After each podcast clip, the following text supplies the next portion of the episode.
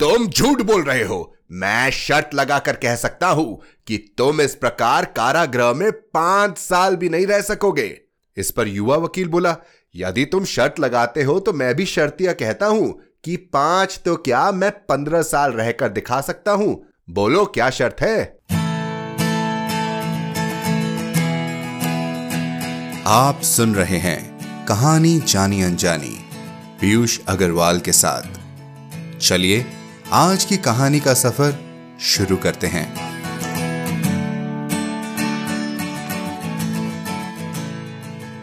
नमस्कार दोस्तों, आप सबको नए साल की बहुत बहुत शुभकामनाएँ। हम प्रार्थना करते हैं कि ये नया साल आपके जीवन में ज़्यादा मुस्कान, मन की शांति और सेहत की तंदुरुस्ती लाए। और हाँ, आप इसी तरह मेरे साथ कहानियाँ सुनते रहे, हमसे जुड़े रहें। 2022 के इस नए साल में मेरे चेहरे पर आशीष मिश्रा जी ने एक बड़ी सी मुस्कान को विराजमान कर दिया है।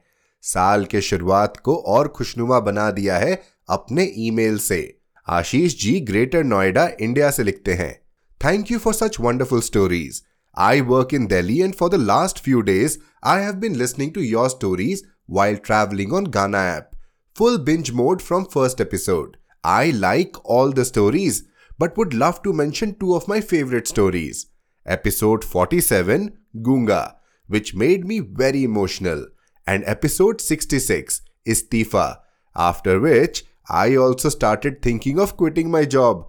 But then I thought, lockdown हो गया और दूसरी जॉब नहीं मिली तो इसलिए लेट गो कर दिया now I have become your big fan and waiting for new episodes thank you Ashish ji keep listening and writing to us अब साल की इससे अच्छी शुरुआत हमारे लिए क्या हो सकती है? आप भी हमें लिखिए hello at the rate Piyush Agarwal dot com पर। और हाँ एप्पल पॉडकास्ट पर अपने रिव्यू डालना ना भूले। भाई अब तो स्पॉटिफाई पर भी आप रेटिंग डाल सकते हैं। तो रुकिए मत चूकिए मत। अभी के अभी लिखिए और रेट कीजिए। इसी खुशनुमा शुरुआत के साथ बढ़ते हैं आज की कहानी की ओर। और, और लगाते हैं एक शर्त। अरे डरिए मत ये शर्त एंटोन चेकॉफ जी की लिखी द बेट का हिंदी अनुवाद है। ये कहानी रोमांचक होने के साथ साथ हमारे स्वार्थ भरे जीवन पर रोशनी डालती है। एंटन चेकॉफ एक रूसी लेखक है, जिन्होंने मॉस्को विश्वविद्यालय से चिकित्सा शास्त्र में डिग्री प्राप्त की। आरंभ में ये हास्य लेखन किया करते थे, पर शीघ्र ही संसार के एक अत्यंत सफल लघु कथा लेखक बन गए। एपिसोड एट में आप सबने इनकी एक और खूबसूरत कहानी, एक छोटा सा मज़ाक, बहुत पसंद की थी। कहानी शुरू करने से पहले आपको याद दिला दूँ कि इंडी पॉडकास्टर का नया शो प्रेमचंद की अनसुनी कहानियाँ। अब Spotify Apple podcast Gaana Amazon YouTube सभी जगह उपलब्ध है। अगर आपको प्रेमचंद जी की कहानियाँ पसंद है तो आज ही सुने। इसी के साथ चलिए सुनते हैं आज की कहानी।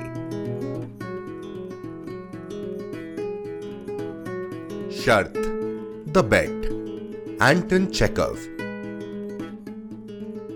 शरद की उस गहन अंधेरी रात में एक वृद्ध साहूकार महाजन अपने अध्ययन कक्ष में चहलकदमी कर रहा था। उसे याद आ रही थी पंद्रह वर्ष पहले की शरद पूर्णिमा की वह रात, जब उसने एक दावत दी थी। उस पार्टी में कई विद्वान व्यक्ति आए हुए थे और बड़ी रोचक बातचीत चल रही थी। अन्य विषयों के बीच बात मृत्युदंड पर आ गई। मेहमानों में कई विद्वान व्यक्ति तथा पत्रकार भी थे, जो मृत्युदंड के विरोध में थे और मानते थे कि यह प्रथा समाप्त हो जानी चाहिए, क्योंकि वह सभ्य समाज के लिए अशोभनीय तथा अनैतिक है। उनमें कुछ लोगों का कहना था कि मृत्युदंड के स्थान पर आजीवन कारावास की सजा पर्याप्त होनी चाहिए। गृह स्वामी ने कहा, मैं इससे असहमत हूँ। वैसे ना तो मुझे मृत्युदंड का ही अनुभव है और ना ही मैं आजीवन कैद के बारे में ही कुछ जानता हूँ। पर मेरे विचार में मृत्युदंड आजीवन कारावास से अधिक नैतिक तथा मानवीय है। फांसी से तो अभियुक्त की तत्काल मृत्यु हो जाती है, पर आजन्म कारावास तो धीरे धीरे मृत्यु तक ले जाता है। अब बतलाइए, किसको अधिक दयालु और मानवीय कहा जाएगा, जो कुछ ही पलों में ही जीवन समाप्त कर दे या धीरे धीरे तरसा तरसा कर मारे। एक अतिथि बोला, अब दोनों ही अनैतिक है, क्योंकि ध्येय तो दोनों का एक ही है। जीवन को समाप्त कर देना, और सरकार परमेश्वर तो है नहीं। उसको यह अधिकार नहीं होना चाहिए कि जिसे वह ले तो लेकर वापस न कर सके। वहीं उन अतिथियों में एक 25 वर्षीय युवा वकील भी था। उसकी राय पूछे जाने पर वह कहने लगा मृत्युदंड या आजीवन कारावास दोनों ही अनैतिक है। किंतु यदि मुझे दोनों में से एक को चुनने का अवसर मिले तो मैं तो आज जन्म कारावास ही को चाहूँगा। न जीने से तो किसी तरह का जीवन हो, उसे ही मैं बेहतर समझूँगा। इस पर काफ़ी जोशीली बहस छिड़ गई। वह साहूकार महाजन जो कि गृह स्वामी था और उस समय जवान था और अत्यंत अधीर प्रकृति का था, एकदम क्रोधित हो गया। उसने अपने हाथ की मुट्ठी को ज़ोर से मेज पर पटका और चिल्लाकर कहने लगा, तुम झूठ बोल रहे हो। मैं शर्त लगाकर कह सकता हूँ कि तुम इस प्रकार कारागृह में पाँच साल भी नहीं रह सकोगे इस पर युवा वकील बोला, यदि तुम शर्त लगाते हो तो मैं भी शर्तिया कहता हूँ कि पाँच तो क्या मैं पंद्रह साल रहकर दिखा सकता हूँ। बोलो, क्या शर्त है? पंद्रह साल? मुझे मंजूर है। मैं दो करोड़ रुपए दाव पर लगाता हूँ। बात पक्की हुई। तुम दो करोड़ रुपए लगा रहे हो और मैं पंद्रह साल की अपनी स्वतंत्रता को दाव पर रख रहा हूँ। अब तुम मुकर नहीं सकते, युवा वकील ने कहा। इस प्रकार यह बेहूदी ऊट पटांग शर्त लग गई। उस साहूकार के पास उस समय कितने करोड़ रुपए थे जिनके बल पर वह घमंड से फूला नहीं समाता था। वह काफ़ी बिगड़ा हुआ और सन की किस्म का आदमी था। खाना खाते समय वह उस युवा वकील से मज़ाक में कहने लगा। अरे, अभी भी समय है, चेत जाओ।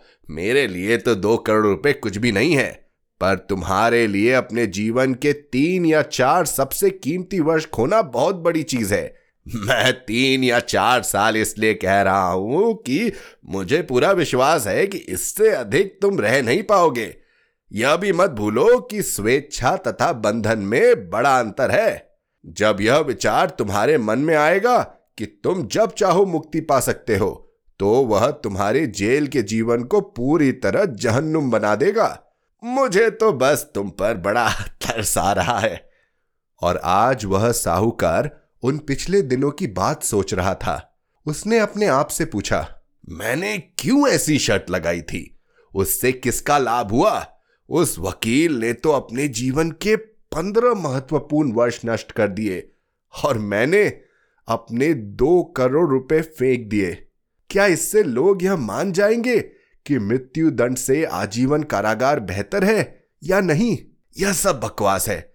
मेरे अंदर तो यह एक अमीर आदमी की सनक थी और उस वकील के लिए वह अमीर होने की एक मदांग लालसा। उसे यह भी याद आया कि उस पार्टी के बाद यह तय हुआ था कि वह वकील अपने कारावास के दिन सख्त निगरानी तथा सतर्कता के अंदर उस साहूकार के बगीचे वाले खंड में रखा जाएगा। यह भी तय हो गया था कि जब तक वह इस कारागार में है, वह किसी से भी नहीं मिल सकेगा, न किसी से बात ही कर पाएगा। उसे कोई अखबार भी नहीं मिलेंगे और न ही किसी के पत्र मिल सकेंगे। हाँ उसको एक वाद्य यंत्र दिया जा सकता है।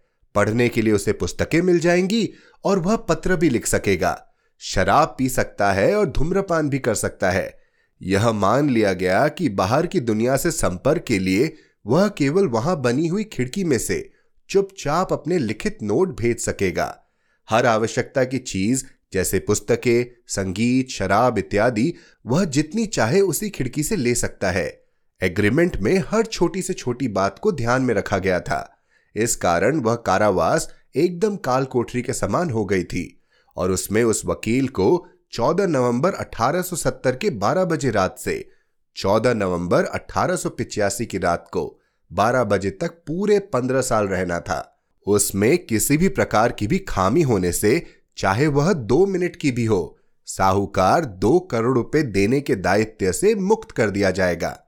इस कारावास के पहले साल में, जहाँ तक उसके लिखे पर्चों से पता लगा, उसने अकेलापन तथा ऊब महसूस की। रात दिन उसके कक्ष से पियानो की आवाज़ें आती थी। उसने शराब तथा तंबाकू त्याग दिए और लिखा कि ये वस्तुएँ उसकी वासनाओं को जागृत करती है। और ये इच्छाएँ तथा वासनाएँ ही तो एक बंदी की मुख्य शत्रु है। अकेले बढ़िया शराब पीने में भी कोई मज़ा नहीं। सिगरेट से कमरे में धुआँ फैल जाता है और वहाँ का वातावरण दूषित हो जाता है। पहले वर्ष में उसने हल्की फुल्की किताबें पढ़ी, जिनमें अधिकतर सुखांतक, कामोत्तेजक, अपराध संबंधी या इसी तरह के उपन्यास थे। दूसरे वर्ष में पियानो बजना बंद हो गया और बंदी ने अधिकतर उत्कृष्ट तथा शास्त्रीय साहित्य में रुचि ली। पाँचवें वर्ष में फिर संगीत सुना जाने लगा तथा शराब की भी मांग आई। खिड़की से झाँक कर देखा गया कि वह अधिकतर खाने पीने तथा सोने में ही अपना समय बिताता रहा। अक्सर वह जम्भाइया लेते हुए देखा गया और कभी कभी अपने आप से गुस्से में बोलता रहता। पढ़ना भी उसका बहुत कम हो गया था। कभी कभी रात्रि में लिखने बैठ जाता और बहुत देर तक लिखता रहता, और सुबह को वह सब लिखा हुआ फाड़कर फेंक देता। कई बार उसको रोते हुए भी देखा गया था, और छठे साल के अंत में उसने भाषा साहित्य दर्शना शास्त्र तथा इतिहास में रुचि लेना आरंभ कर दिया। वह बड़ी तेज़ी से पढ़ता रहा और यहाँ तक कि साहूकार को उसकी पुस्तकों की मांग को पूरा करना कठिन हो गया। चार वर्षों में उसकी मांग पर कम से कम 600 पुस्तकें पहुंचाई गई। इसी मांग के दौरान उसने साहूकार को लिखा, मेरे प्रिय जेलर, मैं यह पत्र छह भाषाओं में लिख रहा हूँ। इसको विविध विशेषज्ञों को दिखलाकर उनकी राय लीजिए, और यदि इसमें एक भी गलती न हो तो अपने उद्यान में बंदूक चला दीजिए, जिससे मुझे यह ज्ञात हो जाएगा कि मेरी मेहनत बेकार नहीं गई। विभिन्न देशों और कालों के प्रतिभाशाली जिज्ञासु अपनी अपनी भावनाओं को विभिन्न भाषाओं में लिख गए हैं। पर उन सब में वही ज्योति जगमगाती है। काश आप मेरे इस दिव्य आनंद को जैसा कि मुझे इस समय मिल रहा है, समझ सके। कैदी की इच्छा पूरी की गई और साहूकार के आदेश पर उसके उद्यान में दो गोलियाँ दागी गई। दस साल के बाद वह बंदी अपनी मेज के सामने जड़ अवस्था में बैठा बैठा केवल बाइबल का न्यू टेस्टिमेंट पढ़ता रहता। साहूकार को यह बड़ा अजीब लगा कि जब उसने चार सालों में 600 पांडित्यपूर्ण पुस्तकों को पढ़कर उन पर पूरी तरह कुशलता प्राप्त कर ली थी तो कैसे वह पूरे एक साल तक न्यू टेस्टिमेंट ही पढ़ता रहा है, जो कि छोटी सी पुस्तक है। उसमें उसने क्या देखा? न्यू टेस्टिमेंट के बाद उसने धर्मों का इतिहास तथा ब्रह्म विद्या पढ़ना शुरू किया। अपने कारावास के अंतिम दो सालों में उसने असाधारण रूप से जो कुछ भी उसके समझ में आया, अंधाधुंध पढ़ा। पहले तो उसने प्राकृतिक विज्ञान में ध्यान लगाया, उसके बाद बायरन तथा शेक्सपियर को पढ़ा, फिर उसके पास से रसायन शास्त्र तथा चिकित्सा शास्त्र की मांग आई। एक उपन्यास और फिलॉसफी तथा थियोलॉजी पर विवेचना भी उसकी मांगों में थी। ऐसा लग रहा था जैसे वह किसी सागर में बहता जा रहा है, और उसके चारों ओर किसी भगवान शेष के टुकड़े बिखरे पड़े हैं। और उनको वह अपने जीवन की रक्षा के लिए एक के बाद एक चुनता जा रहा है। साहूकार यह सब याद करता जा रहा था और सोच रहा था कि कल वह दिन भी आ रहा है जब इकरारनामे के मुताबिक कैदी को उसकी मुक्ति मिल जाएगी और मुझे दो करोड़ रुपए देने पड़ जाएँगे। और अगर मुझको यह सब देना पड़ेगा तो मैं तो कंगाल हो जाऊँगा। पंद्रह वर्ष पहले जब यह शर्त लगाई गई थी तब तो इस साहूकार के पास बेहिसाब दौलत थी, पर वह सब धन तो उसने सट्टे और जुए में गवा दिया, जिस लत को वह छोड़ ही नहीं सका और उसका सारा कारोबार नष्ट हो गया है। अपने धन के मद में चूर, वह घमंडी साहूकार, अब साधारण श्रेणी में आ गया है कि छोटे से छोटे घाटे को भी बर्दाश्त नहीं कर सकता और घबरा जाता है। अपने सिर को पकड़कर वह सोचने लगा, मैंने क्या बेवकूफ़ी की थी उस समय? और वह बेवकूफ़ वकील जेल में मरा भी तो नहीं। वह तो केवल चालीस वर्ष का ही है, और अब वह मुझसे पाई पाई निकलवा लेगा, और ऐसे उस धन पर ऐश करेगा, शादी करके मज़े लूटेगा, सट्टा खेलेगा, और मैं उसके सामने भिकारी बनकर उसके ताने सुनता रहूँगा कि मुझे यह सुख तुमने ही दिया है, और उसके लिए मैं तुम्हारा आभारी हूँ। मैं तुम्हारी क्या मदद कर सकता हूँ? नहीं इसको मैं कैसे सह सकूँगा? इस जिल्लत से छुटकारा पाने के लिए कैदी को मरना ही होगा। घड़ी में तीन बज गए थे। साहूकार जागा हुआ सुन रहा था। बाकी घर में सब लोग सो रहे थे। सारा वातावरण सुनसान था, सिवाय पेड़ों की साय साय की आवाज़ के। बिना कोई आवाज़ किए उसने अपनी तिजोरी में से वह चाबी निकाली, जिससे उस कैदी का कमरा पंद्रह साल पहले बंद किया गया था। उसके बाद वह अपना ओवरकोट पहनकर अपने घर से बाहर निकला। बगीचे में बड़ी ठंड थी और बाहर घटा तोप अंधकार था। बारिश भी हो रही थी। तेज़ी से हवा में पेड़ घूम रहे थे। कुछ भी दिखलाई नहीं पड़ रहा था और वह टटोलते टटोलते बंदी ग्रह तक पहुँचा। वहाँ उसने चौकीदार को दो आवाज़ लगाई, पर कोई उत्तर नहीं मिला। ऐसा लगता है कि चौकीदार खराब मौसम के कारण कहीं छिपा बैठा होगा। साहूकार ने सोचा कि यदि मुझमें अपने इरादे को पूरा करना है तो हिम्मत से काम लेना होगा। इस सारे मामले में शक सुबह तो चौकीदार पर ही जाएगा। अंधेरे में उसने सीढ़ियों को ढूंढा और फिर बगीचे के हॉल में घुस गया। उसके बाद वह एक गलियारे में से होकर बंदी के द्वार तक पहुँचा और वहाँ जाकर अपनी माचिस जलाई। उसने देखा कि ताले पर लगी हुई सील ठीक तरह सुरक्षित है। माचिस बुझ जाने के बाद उसने कांपते और घबराते हुए खिड़की में झांका और देखा कि बंदी के कक्ष में एक मोमबत्ती जल रही है, जिससे हल्की रोशनी है। बंदी अपनी मेज के सामने बैठा था और उसकी पीठ उसके हाथ तथा बाल दिखलाई पड़ रहे थे। वहाँ उसके पास की कुर्सी तथा चारपाई पर पुस्तकें बिखरी पड़ी थी। पाँच मिनट बीत गए और इस बीच में बंदी एक बार भी हिला डुला नहीं। पंद्रह वर्ष के कारावास ने उसे बिना हिले डुले बैठा रहना सिखा दिया था। साहूकार ने खिड़की पर खटखट आवाज़ की, पर फिर भी कैदी ने कोई हरकत नहीं की। तब उस साहूकार ने बड़ी सतर्कता से उसके दरवाजे की सील तोड़ी और ताले में अपनी चाबी डाली। ताले में जंग लगा हुआ था, पर कुछ ज़ोर लगाने पर वह खुल गया। साहूकार सोच रहा था कि इसके बाद तो वह बंदी चौक कर उठेगा, पर सब कुछ वैसे ही शांत रहा। तब कुछ देर रुककर वह कमरे में घुसा। उसने देखा कि कुर्सी पर मेज के सामने जो मानवाकृति बैठी है, वह केवल एक ढांचा मात्र ही है, जो खाल से ढकी हुई है। उसके बाल औरतों जैसे लंबे हैं और मुख पर लंबी दाढ़ी है। उसके हाथ, जिनसे वह अपने सिर को सहारा दिए बैठा है, कंकाल की तरह है, जिसे देखकर भी डर लगता है।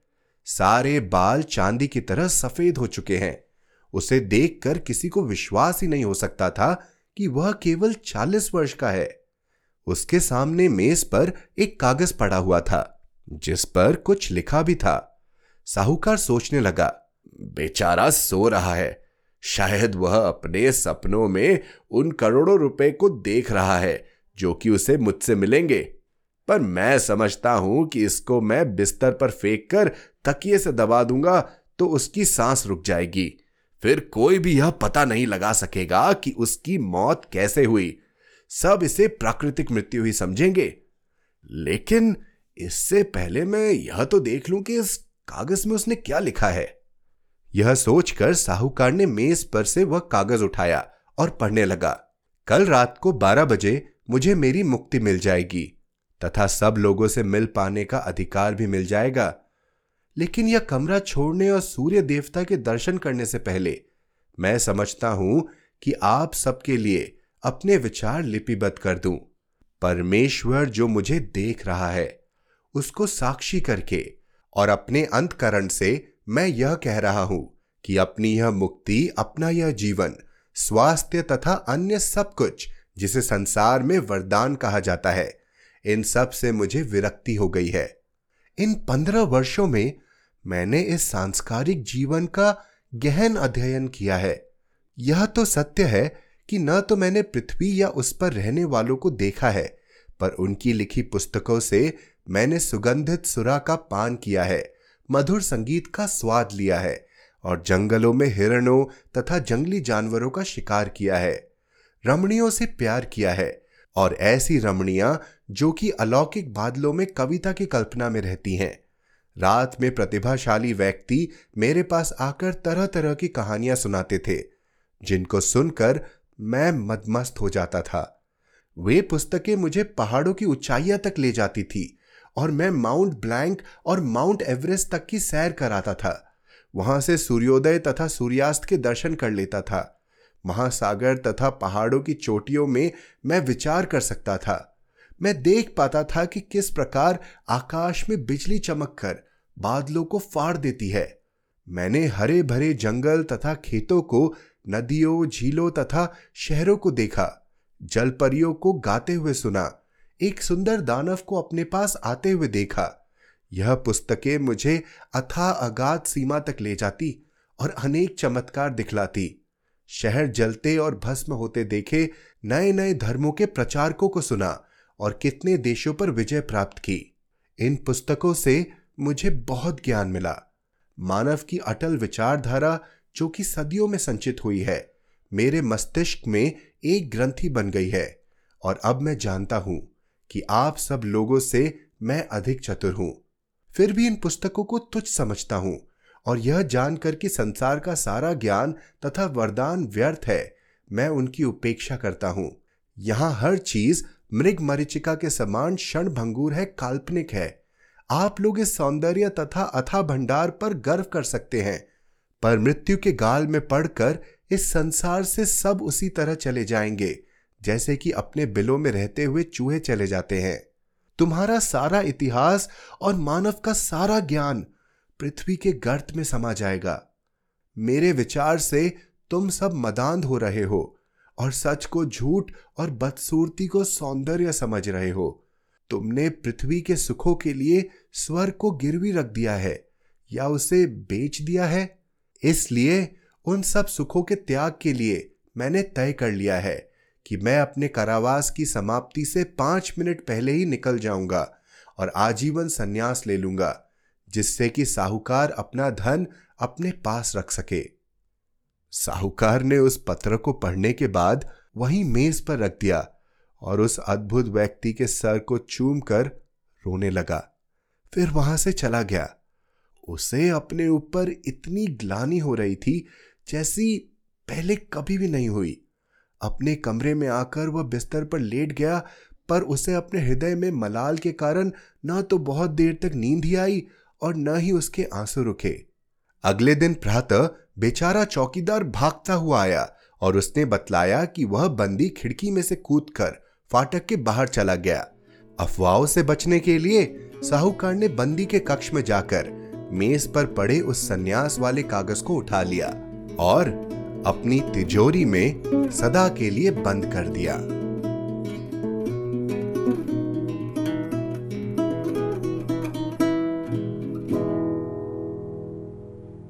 तो दोस्तों, कैसी लगी आपको नए साल की नई कहानी? क्या आपको भी लगा कि इस शर्त ने हमें ज़िंदगी के बहुत से पहलू समझा दिए? थी ना एक अजीब सी पर बहुत कुछ सिखाने वाली कहानी? आपको यह अनुवादित कहानी कैसी लगी हमें ज़रूर लिखकर बताएँ। Hello at the rate Piyush Agarwal dot com पर। इसी के साथ बता दूँ, कहानी जानी अनजानी एक सेल्फ फंडेड पॉडकास्ट है, लेकिन आप अपने योगदान से हमें सपोर्ट कर सकते हैं। चाहे वो पाँच सौ रुपए हो या पाँच सौ डॉलर, आपके छोटे से छोटे योगदान से भी हमें आगे बढ़ते रहने की शक्ति मिलेगी। सभी सपोर्टर्स के नाम हमारे वेबसाइट पर डिस्प्ले किए जाएँगे। सपोर्ट करते रहिए और बाकियों को कहानी जानी अनजानी के बारे में बताते रहिए। और जानकारी के लिए पीयूष अग्रवाल डॉट कॉम पर सपोर्ट द शो लिंक पर क्लिक करें। आप जिस भी ऐप पर यह पॉडकास्ट सुन रहे हैं, हमें सब्सक्राइब या फॉलो करना ना भूलें। हर शुक्रवार आप तक नई कहानियाँ लाने का श्रेय मैं अपनी टीम को देना चाहूँगा। आज के एपिसोड की प्रोड्यूसर है देवांशी बत्रा। आप सुन रहे थे कहानी जानी अनजानी पीयूष अग्रवाल के साथ, जो कि इंडी पॉडकास्टर की एक पेशकश है। तो हम आपसे मिलते रहेंगे हर शुक्रवार। तब तक के लिए अपना ध्यान रखिए, स्वस्थ रहिए और मुस्कुराते रहिए।